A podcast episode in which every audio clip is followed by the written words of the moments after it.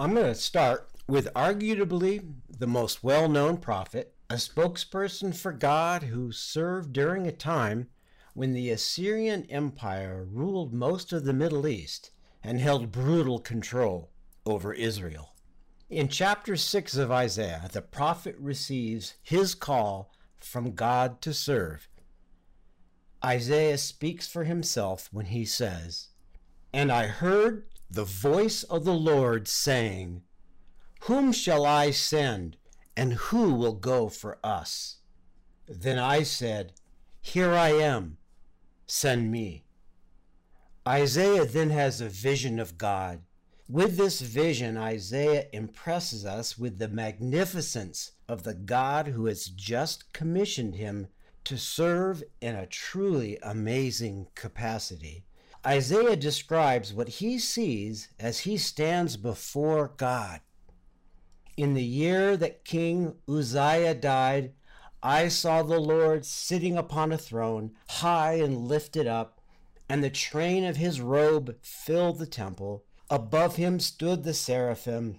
Each had six wings. With two he covered his face, and with two he covered his feet, and with two he flew. And one called to another and said, Holy, holy, holy is the Lord of hosts. The whole earth is full of his glory. And the foundations of the thresholds shook at the voice of him who called, and the house was filled with smoke. And I said, Woe is me, for I am lost.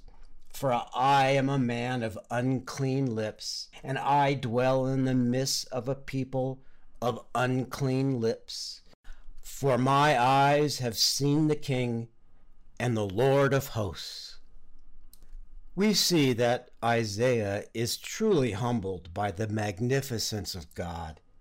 Compared to the God who will speak through him, Isaiah sees himself as unclean, as unworthy, each of us would be stunned beyond comprehension at what was happening if we were to serve in the same role as Isaiah, the great prophet. But to Isaiah, he's nothing compared to God. Let me move to the book of Revelation. The author John, who has been exiled to the island of Patmos because he's a believer, evokes the same ancient Jewish scriptural vision of God. His words are very reminiscent of the words of Isaiah when he describes what he sees when he's swept up into heaven. God is sitting in a grand throne room. John wrote these words from chapter 4, 800 years after Isaiah wrote. Around the throne were 24 thrones and seated on the thrones were twenty four elders, clothed in white garments, with golden crowns on their heads. From the throne came flashes of lightning, and rumblings and peals of thunder. And before the throne were burning seven torches of fire, which are the seven spirits of God. And before the throne there was, as it were, a sea of glass like crystal we see that for the better part of a millennium, the view of God is consistent. God's magnificence is unworldly. In the Christian faith, we're taught that God is grand, that God is the king of the cosmos. God doesn't need to warp drive all around creation. God created everything that exists, and God exists simultaneously everywhere. Indeed, the New Testament is consistent in mimicking the Old Testament imagery of our grand God, in large part due to the need to add legitimacy to Jesus in the minds of early Jewish Christians who were familiar with Jewish scripture. We're to be awed by the kingly glory of God, by God's power and authority, God creates, God punishes, God regenerates, and God forgives. Thus, Jesus can transform the most horrific sinner into the purest of humans. God can also cast a person into the blackness of Hades. Given this sort of power, Scripture can intimidate us into believing that God is the ultimate Hollywood celebrity, someone who lives in a completely different realm and wouldn't want to have anything to do with us. God walking into our home is like Elvis Presley walking in. Not only would Elvis not want to waste his time with us, but Elvis isn't even among the earthly living.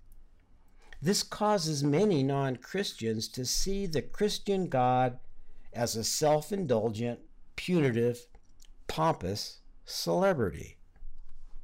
The American population thinks that we worship the Old Testament God, which is, of course, partly true.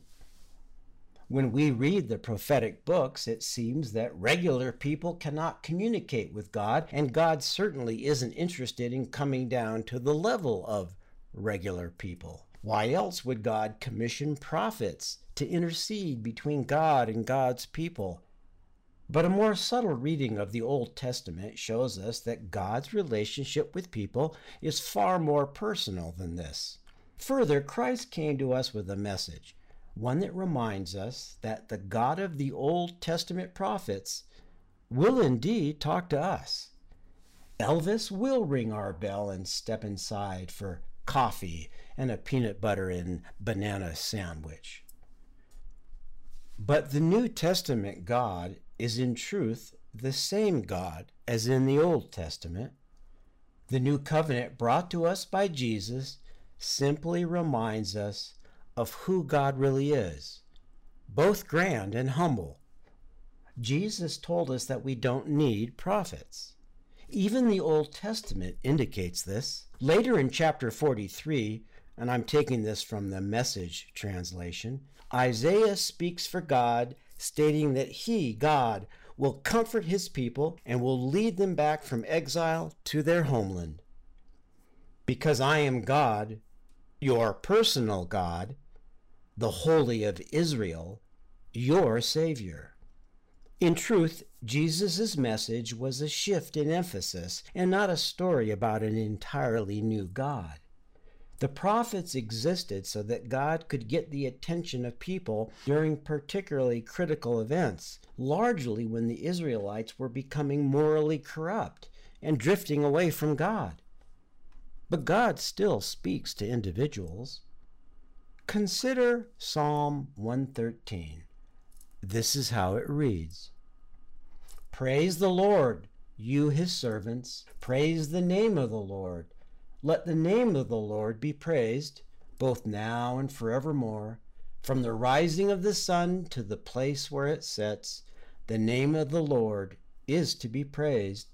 The Lord is exalted over all nations, his glory above all the heavens. Who is like the Lord our God, the one who sits enthroned on high, who stoops down to look on the heavens and the earth? He raises the poor from the dust and lifts the needy from the ash heap to make them sit with princes, with the princes of his people. He settles the childless woman in her home as a happy mother of children. Praise the Lord. This psalm gives us a more personal view of God. It says that God lifts up those who have little. It starts out by saying that the servants of the Lord, that is, people like us, who are believers, are to praise God now and forever. To understand what comes next, note that the people of the time did not know about astronomy.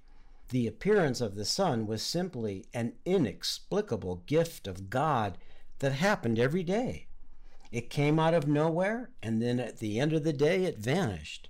And so it's a very magical statement when the psalm next says that from wherever the sun comes in the morning to wherever it goes at night, we should praise God that includes their entire known world, as well as an infinite world they couldn't comprehend. Next, we're told that our God is higher and more important than anything else in existence. Yet our God stoops down to look upon the lowly earth to take care of us. God lifts up the poor from the garbage dump and places them among princes. we are told that God will take a childless woman and give her children. This is said to a people who view their progeny as the greatest earthly gift from God, the very definition of the survival of the faithful. So we should praise the Lord with all our hearts and minds. Consider this line He settles the childless woman in her home as a happy mother of children. Within the Israelite culture, a woman who had no children had very little value to her larger family.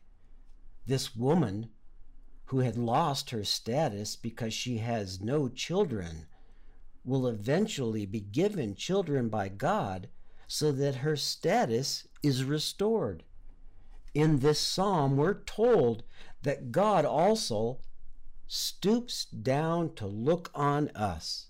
This comes from the New International Translation.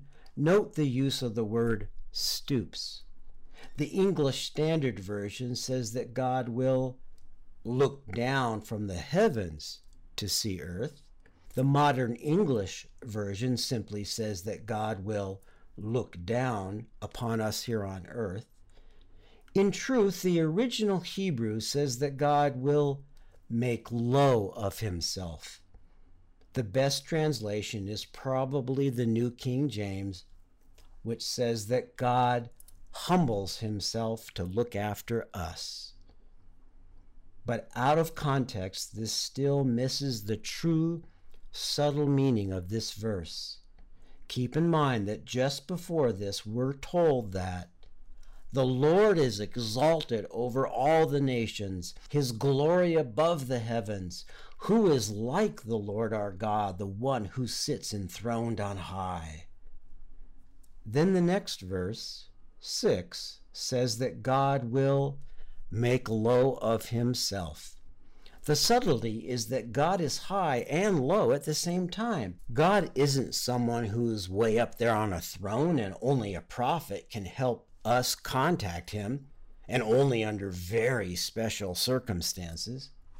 Rather, God is always both high and low. This is from Isaiah 40. Behold, the Lord God comes with might, and his arm rules for him. Behold, his reward is with him, and his recompense before him. He will tend his flock like a shepherd. He will gather the lambs in his arms he will carry them in his bosom and gently lead those who are with young. This says that God rules with a strong arm, but God will also gently carry his lambs in his arms, holding them close to keep them safe. The Protestant Reformation, when the monolithic church was fragmented, was the result of corruption in the church the clergy had become spoiled. They were greedy and had lived lives of privilege. They stood above the people in the same way that the Old Testament God seemed to stand above the people. But with the Renaissance came a sense of empowerment among the growing middle class. They were more knowledgeable. They had more opportunities to seek economic prosperity they began to resent the authoritarian control of kings and of the church. Above all else, people rediscovered the personal God of both the Old and the New Testaments. We were reminded that God would indeed stoop down and lift us up. God would indeed walk with us through our lives on earth. The Protestant Reformation, which not only formed the Protestant movement, but also reformed the Catholic Church itself, was 504 years ago, half of a millennium.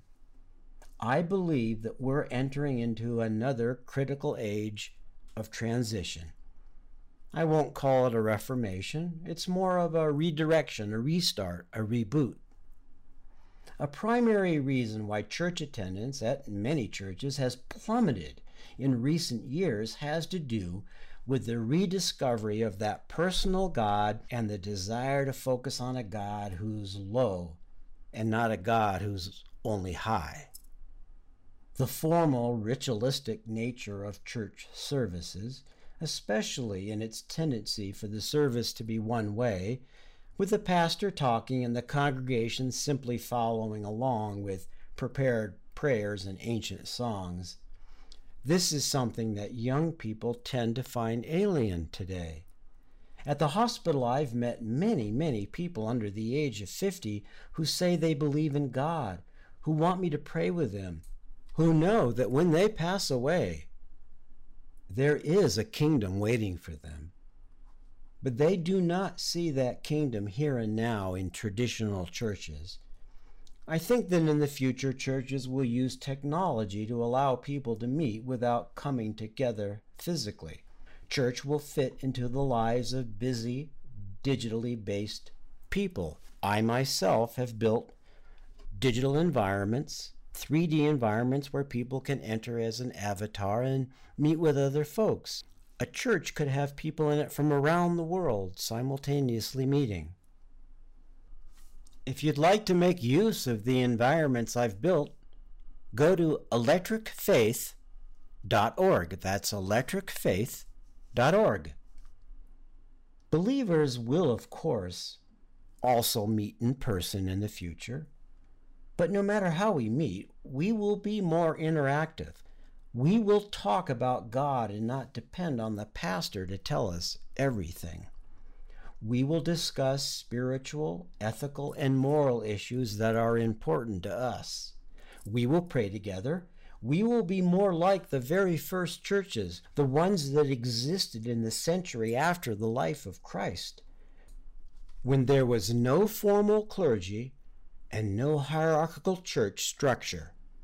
Young people often see that formal structure as existing simply to reinforce that legalistic domineering notion of the Old Testament God.